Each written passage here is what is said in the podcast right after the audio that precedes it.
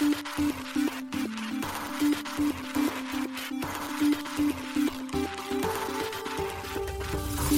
しい経済ニュース。この番組では現当社のメディア新しい経済がブロックチェーン仮想通貨フィンテックに関する日々のニュース解説を平日毎日音声コンテンツでお届けしています。そして新しい経済ではブロックチェーン仮想通貨に関するニュース解説記事やインタビュー記事学習記事などのたくさんのコンテンツを掲載しております。ぜひ新しいひらがな経済漢字で検索してメディアもチェックしてください。そして LINE 公式アカウントではメディアの更新情報を配信しております。LINE 公式アカウントにもぜひご登録ください。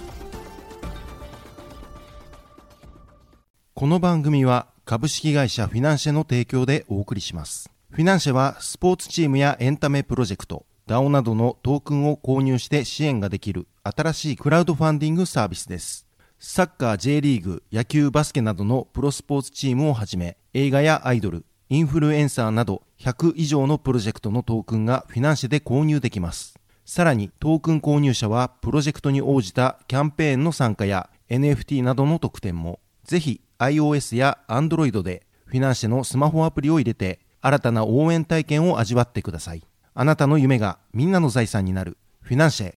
現当社新しい経済編集部の高橋です。はい、本日は6月27日火曜日です。今日のニュースいきましょう。海外暗号資産取引所 OKX 日本居住者の利用制限を開始。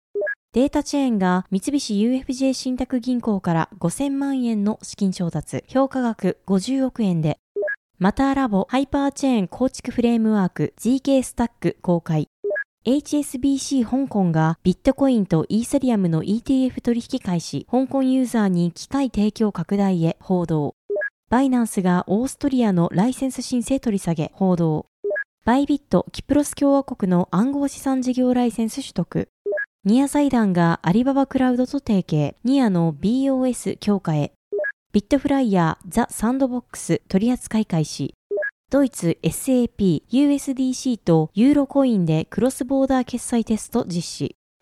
一つ目のニュースは、海外暗号資産取引所 OKX 日本居住者の利用制限を開始というニュースです。海外暗号資産取引所 OKX が日本居住者の利用制限を開始しました。6月26日20時頃より OKX ユーザーらがツイッターで報告したことにより明らかになりました。あたらしい経済が日本国内から OKX のサイトを確認したところ OKX Exchange Products aren't available in your region OKX 取引所の製品はお住まいの地域では利用できませんと表示されていました。OKX によるとこの対応は日本の法律や規制によって利用できないとのことでした。また、日本にお住まいでない場合は政府発行の有効な身分証明書を表示することによって引き続き OKX の取引所サービスを利用することができるとも記載がありました。記事執筆時点6月27日11時10分においてこの件に関する OKX からの正式式な発表は未だありません。ツイッターでのユーザーからの発信では、KYC を行っていれば OKX から出勤できたという声があるほか、反対に KYC を行っておらず出勤ができず困っているといった報告も見られています。また OKX で4月にトークンセールが実施された新興レイヤー1ブロックチェーンの SUI のネイティブトークン SUI については、購入者の一部 SUI が一定の期間ロックされており、全額が引き出せない状況です。このような対応を OKX がどのようにするのか正式式な発表が待たれています。なお、OKX ヘルプデスクのツイッターアカウントは、ユーザーからのリプライに対し、この状況について現在調査中であることと、できる限り早くに公式サイトやツイッターから最新情報を伝える旨を回答しています。現在日本でバイナンスジャパンの営業準備を行っている大手暗号資産取引所バイナンスでは、日本国内からの新規ユーザーの登録停止を昨年11月に実施。その後の発表では、同取引所グローバル版における日本居住者者向けのサービスを11月30日をもって終了するとしています。ただし、バイナンスは終了期日まで段階的にサービスの終了を行い、ユーザーに対する準備期間を設けています。なお、OKX は日本にて暗号資産交換業の認可を受けていない取引所であることを付け加えておきます。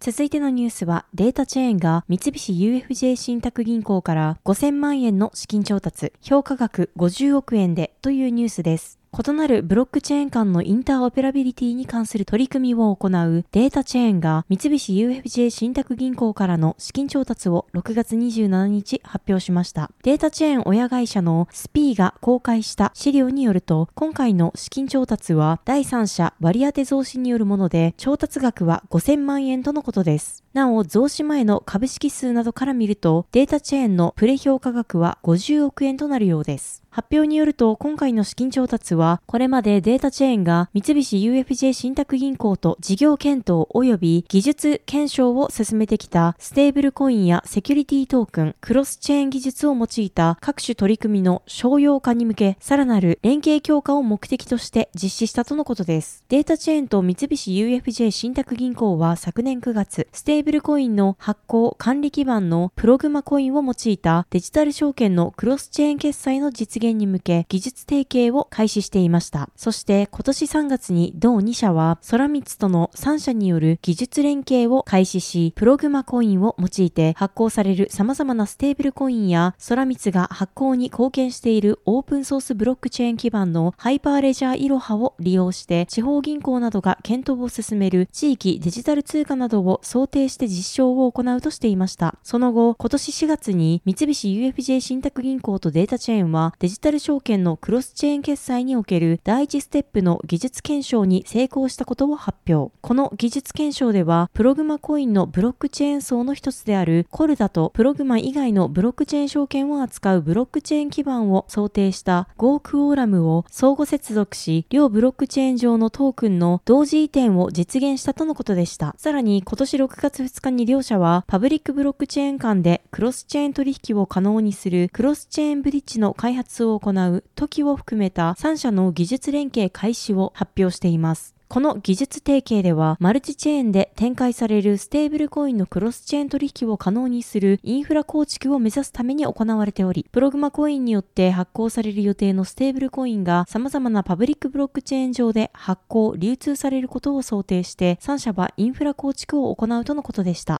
続いてのニュースは、マターラボハイパーチェーン構築フレームワーク ZK スタック公開というニュースです。イーサリアムのレイヤー2スケーリングソリューション ZK シンクエラを開発するマターラボがオープンソースフレームワークの ZK スタックを6月27日リリースしました。ZK スタックはゼロ知識証明を活用したスケーリング技術 ZK ロールアップを採用する独自のブロックチェーンを作成するためのモジュール型のフレームワークです。なお、同フレームワークは GK シンクエラの技術を基盤にしており、GK シンクエラと相互接続するブロックチェーンのネットワーク、ハイパーチェーンの作成を目標にリリースされました。ハイパーチェーンを作成する目標は、オプティミスティックロールアップを採用するレイヤー2スケーリングソリューション OP メインネット旧オプティミズムの開発を主導する OP ラボが掲げるスーパーチェーン構想とほぼ同様のものです。ちなみに、スーパーチェーン構想は OP メインネットの技術を基盤にしたモジュール型のフレームワーク OP スタックを採用したブロックチェーンのシームレスな相互運用ネットワークスーパーチェーンを作成するという OP ラボの目標です。GK シンクエラは GK シンク2.0として開発されていたブロックチェーンです。同チェーンは昨年2月からのテストネット実施を経て今年3月24日に全ユーザーへメインネットアルファ版が公開されました。なお同ブロックチェーンはアカウント抽象化がネイティブでサポートされており GK スタックを採用したブロックチェーンもこれをサポートするといいます。ちなみにアカウント抽象化は今まで利用されていた外部所有アカウントからスマートコントラクトアカウントにアップグレードすることでユーザーがアカウントから直接スマートコントラクトを使用可能にする技術です。なお、イーサリアムの共同創業者であるビタリク・ブテリン氏はブログにて、すべてのユーザーがスマートコントラクトアカウントへの移行、レイヤー2への移行、ステルスアドレス対応システムへの移行を行うことが、イーサリアムの存続に必要だと語っています。続いてのニュースは HSBC 香港がビットコインとイーサリアムの ETF 取引開始、香港ユーザーに機械提供拡大へ報道というニュースです。香港大手銀行の HSBC 香港がユーザーにビットコインとイーサリアムの上場投資信託 ETF を提供開始したようです。暗号資産ジャーナリストのコリン・ウーシュをはじめ各社が6月26日報じています。その報道によれば HSBC では香港証券取引所に上場している暗号資産 ETF を提供しているといいます。ウー氏がツイートした時点、日本時間の6月26日18時36分で、同取引所には CSOP ビットコイン先物 ETF、CSOP イーサリアム先物 ETF、サムスンビットコイン先物アクティブ ETF を含む ETF が取り扱われているとのことでした。また、ウー氏は HSBC のこの動きについて、香港ユーザーが暗号資産に触れる機会拡大を目的としていると指摘しています。なお、各社報道によれば、2022年3月時点で HSBC 香港には170万人のモバイル顧客がおり、すべての小売取引の約95%はオンラインで処理されているとのことでした。香港では暗号資産推進の機運が高まっています。香港のポール・チャン財政長官は今年1月に行われた Web3 関連のイベントで講演し、香港が暗号資産のハブになることを目指していると述べていました。また5月には香港の銀行規制当局である香港金融管理局 HKMA が会議の中で HSBC 香港及びスタンダードチャータード銀行、中国銀行などの金融機関らへ暗号資産取引所を顧客として受け入れていない理由を質問しました。HKMA は金融機関らに対し暗号資産取引所を怖がらないよう促し、し顧客として受け入れるよう要請したと報じられています。続いてのニュースは、バイナンスがオーストリアのライセンス申請取り下げ、報道というニュースです。大手暗号資産取引所のバイナンスのヨーロッパ戦略がまたも後退しました。バイナンスはオーストリアの金融規制当局 FMA のライセンス申請を取り下げたといいます。報道機関のファイナンスフォワードが情報筋の話をまとめる形で6月26日報じました。報道によると明確な時期は定かではありませんが、少し前にバイナンスは FMA への登録申請を取り下げたようだと関係者が明かしたといいます。また、その他にも FMA がバイナンスに対対し、水面下で圧力をかけていたとも報じられています。FMA はファイナンスフォワードからのコメントの要請に応じ、個々の企業についてのコメントは控えると回答したとのことです。なお、バイナンスは昨年、オーストリアでのライセンス取得を目指して、子会社、バイナンスオーストリア GmbH を設立したと言われています。なお、バイナンスは6月23日、ベルギーの金融規制当局 FSMA より暗号資産取引とカストディウォレットサービス提供を即時停止するよう求められています。バイナンスの英国部門であるバイナンスマーケッツリミテッドは5月、英国にて事業を行うためのライセンス申請を取り消しています。また、バイナンスは6月、キプロス共和国における暗号資産サービスプロバイダーとしての登録抹消を申請。同月16日には、オランダにて暗号資産サービスプロバイダーライセンスを取得できなかったため、同国の市場から撤退することを発表していました。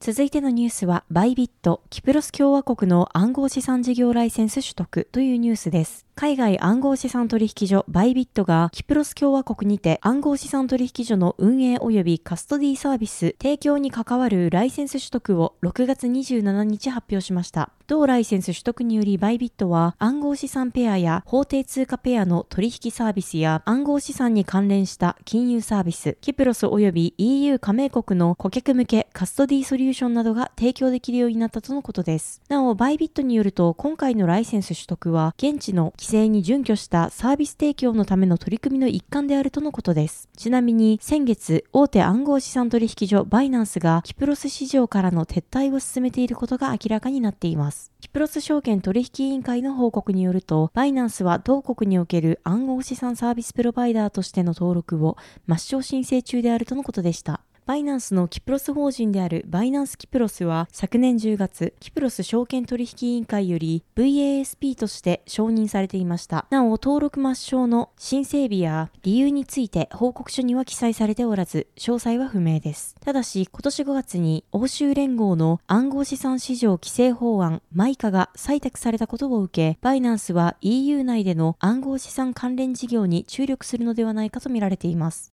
続いてのニュースは、ニア財団がアリババクラウドと提携、ニアの BOS 強化へというニュースです。ニアプロトコルのガバナンスと開発を支援する非営利団体ニア財団がクラウドコンピューティングサービスアリババクラウドとの提携を6月7日発表しました。この提携によりニアエコシステムの開発者とユーザーにはニアのネットワークと直接通信するための API であるリモートプロシージャコールが提供されるとのことです。またデータクエリ API を提供するためのマルチチェーンデータインデックスも開発者に提供されるといいます。さらにニアのブロックチェーンオペレーティングシステム BOS 上でアプリを構築している開発者はアリババクラウド提供のインフラストラクチャサービスプラグプレイを利用できるようになったとのことです。なお BOS はニアが今年4月に公開したオープンな Web 体験を閲覧及び発見するための共通レイヤーであらゆるブロックチェーンと互換性があるといいます。開発者はブラウザを通じて NIA ORG に直接アクセスすることでコンポーネントを簡単にフォークして新たな体験を作成できるとのことです。一方でエンドユーザーはオープンな Web 体験やソーシャル、ニュースをすべて BOS 内で探索できるといいます。ニア財団の CEO マリーケ・フラマン氏は今回の提携についてニア財団がより多くのクリエイターがエキサイティングなアプリの構築を可能にすると同時に何十億もの Web2 ユーザーの参加を支援できることを証明するための大きなマイルストーンですとコメントしています。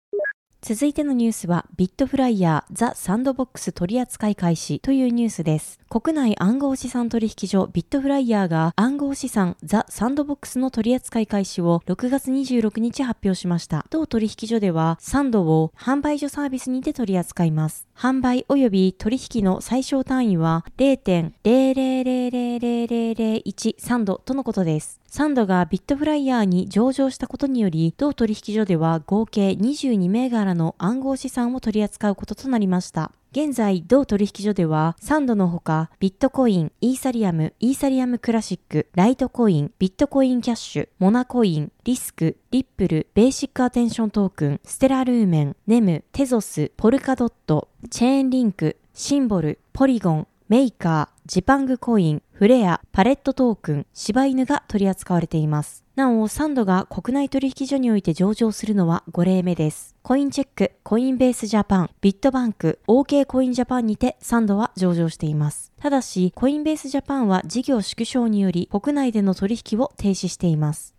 続いてのニュースは、ドイツ SAP、USDC とユーロコインでクロスボーダー決済テスト実施というニュースです。ドイツのソフトウェア大手 SAP が米サークル発行のステーブルコインを使ってクロスボーダー決済に関するテストを行っていることを6月15日発表しました。発表によれば SAP はサークル発行の米ドルステーブルコイン USDC とユーロステーブルコインユーロコイン、そしてブロックチェーン技術を活用することで企業が海外送金する際の煩わしさの解決を目指すとしています。SAP の製品エキスパートであるシシー・ルーテ氏は、同社のブログにて、国際的な取引先を持つ多くの中小企業にとって面倒なものだ。1回の取引につき最大50米ドルと高額で、送金に最大7日間と時間がかかり、取引状況を知ることができないという非透明性があると述べ、これらの大きな課題は決済手段としてのデジタルマネーと基盤技術としてのブロックチェーンで解決できるとコメントしています。なお、ルーテ氏はこれら技術を活用することで SAP の顧客はセルフカストディウォレットを用いて仲介者なしでクロスボーダー決済が可能になると説明しています。なお、今回の取り組みに関して SAP は同社提供の SAP デジタルカレンシーハブを利用した先行使用を開始しているとのこと。このテストは実験目的であり、テストネットワークにて実施されるといいます。SAP デジタルカレンシーハブにてテストに参加する顧客は、プレイマネーとしてテスト版の USDC を受け取り、支払いオプションを試すことができるといいます。SAP はこの体験を通じ、顧客に国境を越えた支払いがいかに早く、手頃な価格で信頼できるかを体験させる狙いがあるとのことです。